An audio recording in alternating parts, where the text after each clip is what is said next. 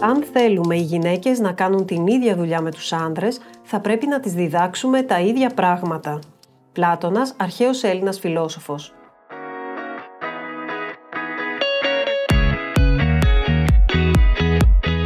Το επάγγελμα της κυβερνοασφάλειας θεωρείται εσφαλμένα ανδρικό.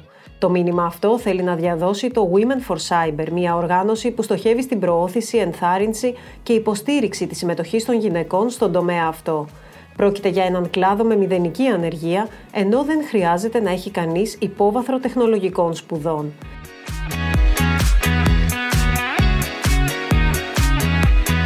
Συζητάμε για το θέμα με τη συνειδρήτρια και αντιπρόεδρο του Women for Cyber Greece, κυρία Στέλλα Τσιτσούλα. Κυρία Τσιτσούλα, καλώς ορίσατε στο Women. Γεια σας κυρία Βασιλοπούλου, σας ευχαριστώ πολύ για την πρόσκληση. Θα μας πείτε λίγα λόγια για το Women for Cyber.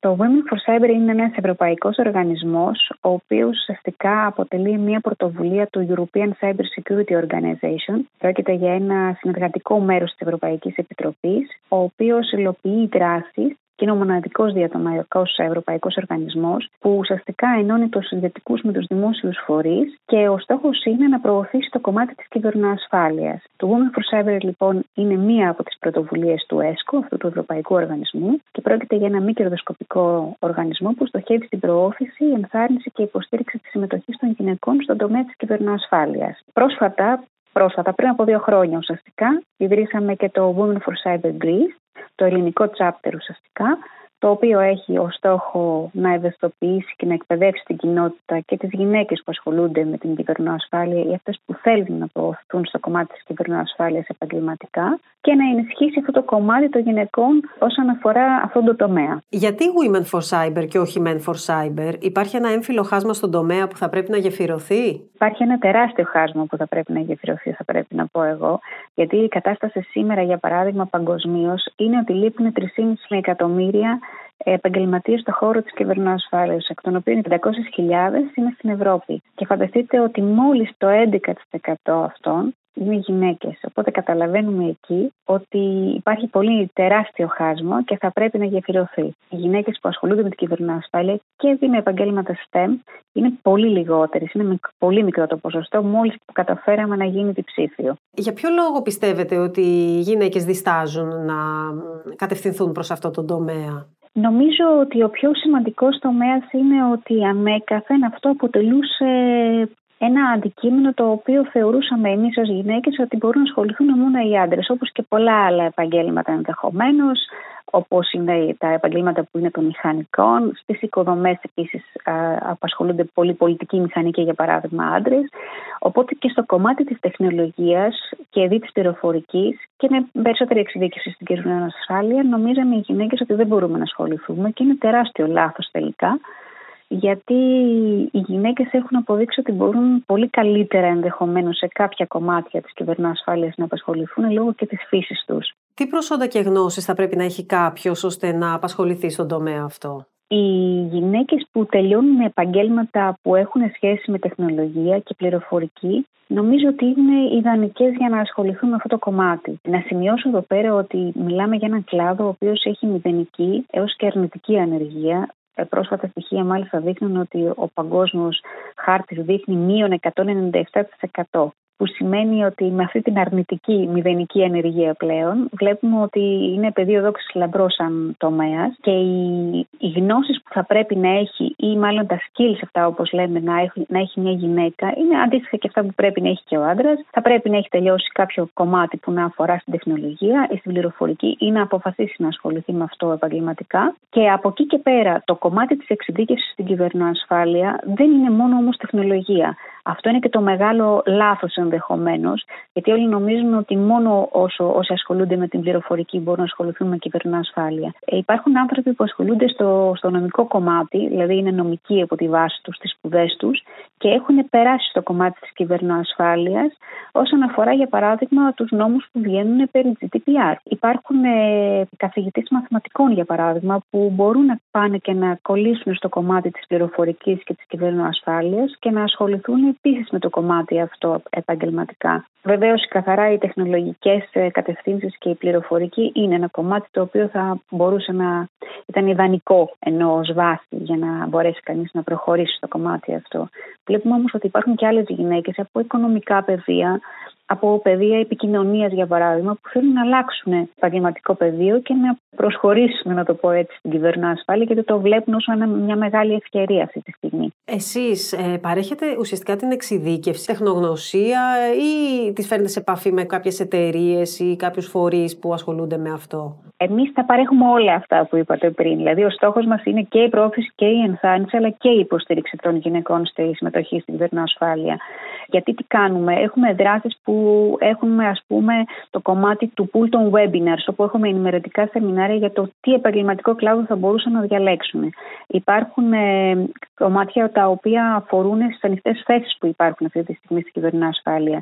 Τρίτον, υπάρχουν προγράμματα mentorship στα οποία τους φέρνουμε σε επαφή είτε με άντρες είτε με γυναίκες που ασχολούνται με κυβερνοασφάλεια και είναι πρότυπα ουσιαστικά στον τομέα τους και τις βοηθούν να κάνουν το ένα βήμα παραπέρα προκειμένου να ασχοληθούν με τον τομέα. Επίσης, παρέχουμε και προγράμματα που μας δίνουν οι εταιρείες αντίστοιχα συνεργάτες, τα οποία μπορεί να είναι μεταπτυχιακά προγράμματα, προπτυχιακά προγράμματα, κάποιες πιστοποιήσεις τις οποίες θα μπορούσαν να πάρουν είτε σε μηδενική τιμή, ενώ ως υποτροφίες, είτε σε πολύ χαμηλή τιμή με, με πολύ μεγάλες εκτόσει ενδεχομένως. Υπάρχουν εταιρείες συνεργάτες μας που τρέχουν ε, κατά διαστήματα προγράμματα ετήσια διετίας, τα οποία είναι πιστοποίηση και εκπαίδευση εξ ολοκλήρου πάνω στο κομμάτι της κυβερνοασφάλειας. Οπότε, εμείς οργανώνουμε όλες αυτές τις δράσεις για να προσελκύσουμε αυτές τις γυναίκες στο κομμάτι της ε, κυβερνοασφάλειας. Σε ποιες γυναίκες απευθύνεστε; Απευθυνόμαστε σε όλες τις γυναίκες που είτε αυτή τη στιγμή βρίσκονται σε μια φάση πανεπιστημιακής εκπαίδευσης, δηλαδή φοιτήτριες ουσιαστικά, αλλά και σε γυναίκες οι οποίες έχουν μπει στον επαγγελματικό στίβο και μπορεί να είναι είτε στα πρώτα χρόνια της επαγγελματικής τους καριέρας, είτε και σε προχωρημένη επαγγελματική καριέρα και απλώς θέλουν να κάνουν το επόμενο βήμα ενδεχομένως ή να αλλάξουν και κλάδο πολλές φορές. Έχουμε δει και αυτές τις περιπτώσεις που βλέπουν μια τεράστια ευκαιρία μέσα από αυτό ή έχουν βαλτώσει στο ήδη υπάρχουν επαγγελματικό τους περιβάλλον και θέλουν να αλλάξουν απλώς πορεία. Οπότε απευθυνόμαστε σε όλες τις γυναίκες, αλλά και σε άντρες πρέπει να πω, γιατί δεν, το Women for Cyber μπορεί να δημιουργήσει ως ανάγκη για να μπουν περισσότερες γυναίκες στην κυβερνοασφάλεια, αλλά αυτό δεν σημαίνει ότι δεν δεχόμαστε στο να ενημερώσουμε και να κάνουμε mentoring άντρες αντίστοιχα ή νέα παιδιά τα οποία είναι φοιτητές. Για να κάνει βέβαια μια γυναίκα στροφή στην καριέρα της, φαντάζομαι είναι απαραίτητη προπόθεση να έχει και τις σχετικές σπουδές ή όχι; Θα πρέπει αυτό που είπα και αρχικά, είτε να έχει σχετικές σπουδές, είτε να θέλει να πιστοποιηθεί ουσιαστικά με κάποια certification ή με κάποια μεταπτυχιακά πάνω σε αυτή την εξειδίκευση που αφορά στην κυβερνοασφάλεια. Δεν είναι πάντα απαραίτητο να έχουμε ε, βασικές σπουδές οι οποίες αφορούν τεχνολογία ή πληροφορική αντίστοιχα ή συναφές, να το πω έτσι, αντικείμενο που μπορεί να είναι τα μαθηματικά. Η ανταπόκριση μέχρι στιγμής ποια είναι; Η, η αλήθεια είναι ότι η προσπάθειά μας από πρόπερ τον Απρίλιο που μπήκαμε στην Ελλάδα ως chapter ήταν τεράστια γιατί αυτή τη στιγμή αριθμούμε, σήμερα ας πούμε αριθμούμε 192 μέλη το οποίο είναι πολύ μεγάλος αριθμός για την Ελλάδα Αντίστοιχα, βλέπουμε τα υπόλοιπα chapters ανά την Ευρώπη να έχουν σε κάποιες χώρες παρόμοιου μεγέθους με την Ελλάδα λιγότερες. Οπότε βλέπουμε ότι η Ελλάδα έχει τεράστια ανταπόκριση στο πρόγραμμα, γιατί βλέπουμε κάθε φορά ότι τα προγράμματα mentorship που τρέχουμε, για παράδειγμα, ένα τρίμηνο, τώρα τρέχει το, το δεύτερο, έχουν πολύ μεγάλη συμμετοχή. Το Academy επίσης, το οποίο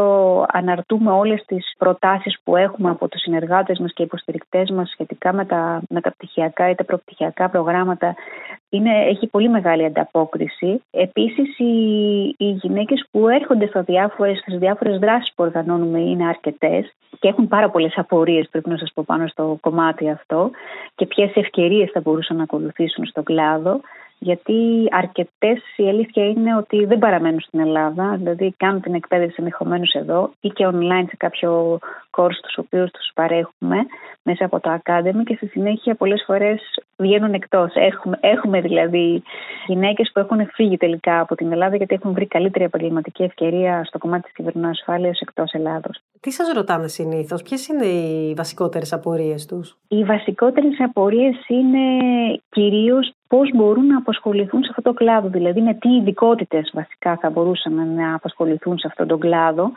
Και εκεί ουσιαστικά τις βοηθάμε και πάρα πολύ με το κομμάτι του, του mentoring και παρουσιάζοντας και πρότυπα ουσιαστικά πάνω σε αυτό το τομέα, γιατί αυτός είναι και ο στόχος μας, δηλαδή να, δείξουμε, να αναδείξουμε περισσότερο τους τομείς που θα μπορούσαν να απασχοληθούν και να τους δείξουμε και οι γυναίκες που διαπρέπουν σε αυτό το τομέα. Γιατί η αλήθεια είναι ότι πρέπει να δώσουμε καλύτερα παραδείγματα γυναικών που υπάρχουν σήμερα στο κομμάτι αυτό είτε στην ηγεσία είτε και ως εργαζόμενος σε διάφορους τομείς γιατί δεν είναι μόνο η τεχνολογία της κυβερνοασφάλειας για παράδειγμα έχουμε πάρα πολλές γυναίκες που διαπρέπουν και στην ιατρική τεχνολογία, στην τεχνολογία του διαστήματος, στο STEM Νομίζω ότι είναι ένας στόχος μας και αυτό να το αναδείξουμε περισσότερο μέσα από τα προγράμματα του Women for Cyber. Υπάρχουν επαγγελματικές ευκαιρίες και στην Ελλάδα ή όπως αναφέρατε πριν θα πρέπει κάποια γυναίκα ή και άνδρας να φύγει στο εξωτερικό; Η αλήθεια είναι ότι υπάρχουν πολύ μεγάλες επαγγελματικές ευκαιρίες και στην Ελλάδα. Συνεχώς, ειδικά εμείς ενημερώνουμε και τα μέλη μας όλα με ένα newsletter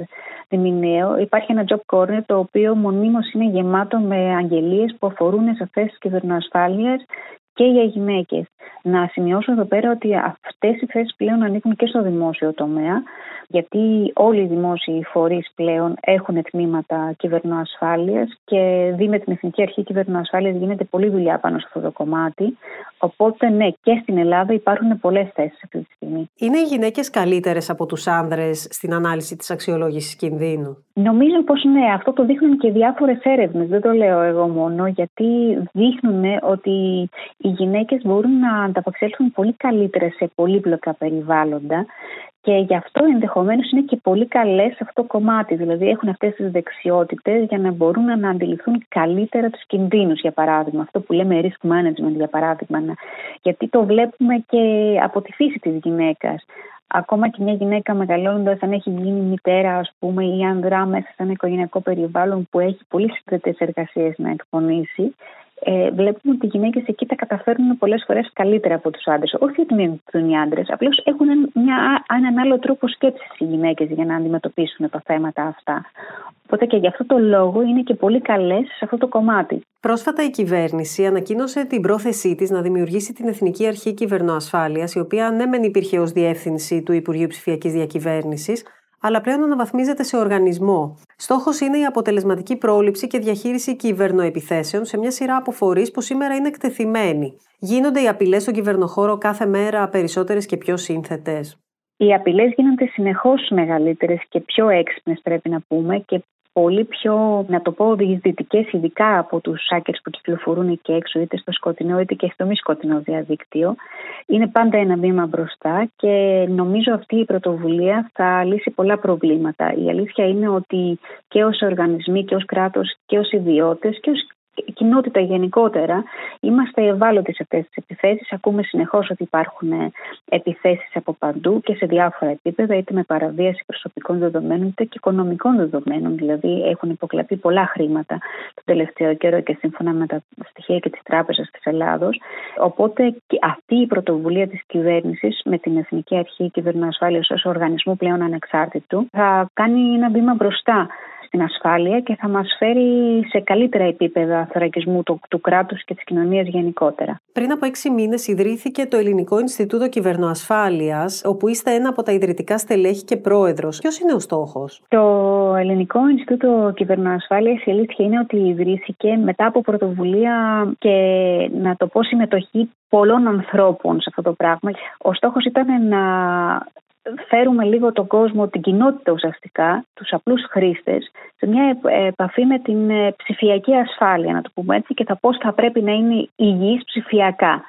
Η δράση αυτή ξεκίνησε πριν από 7 χρόνια όταν ε, εγώ υποστήριξα την Εθνική Ομάδα Κυβερνοασφάλειας, που είναι μια ομάδα νέων 15 με 25 ετών που συμμετέχει κάθε, χρόνο στον Ευρωπαϊκό Διαγωνισμό Κυβερνοασφάλειας και ο στόχος ήταν ουσιαστικά να αναδείξουμε μέσα από αυτό το κομμάτι την ε, κουλτούρα κουλτούρα της ψηφιακής ασφάλειας στην κοινωνία. Ήρθε λοιπόν το πλήρωμα του χρόνου και πριν από έξι μήνες περίπου ιδρύσαμε το Ελληνικό Ινστιτούτο Κυβερνοασφάλειας, το οποίο είναι ένας νεοσύστο μη κερδοσκοπικός φορέας, που προτεραιότητά του έχει να αναδείξει και να προωθήσει θέματα που άπτονται της ψηφιακής ασφάλειας, που επηρεάζει όλο και περισσότερο την κοινωνία μας και μέσα από δράσεις οργανωμένες με ημερίδες, με συμμετοχές σε άλλες ημερίδες και σε, άλλες, ε, σε άλλα συνέδρια που άπτονται της κυβερνοασφάλειας, να αποσκοπάς στην ενημέρωση και στην ευαισθητοποίηση όλων των εμπλεκόμενων ιδιωτικών και δημοσίων φορέων. Το κάνουμε για τη διάδοση και την εδραίωση της ψηφιακής ασφάλειας στην ελληνική κοινωνία. Είχαμε ξεκινήσει τον Οκτώβριο με την πρώτη ημερίδα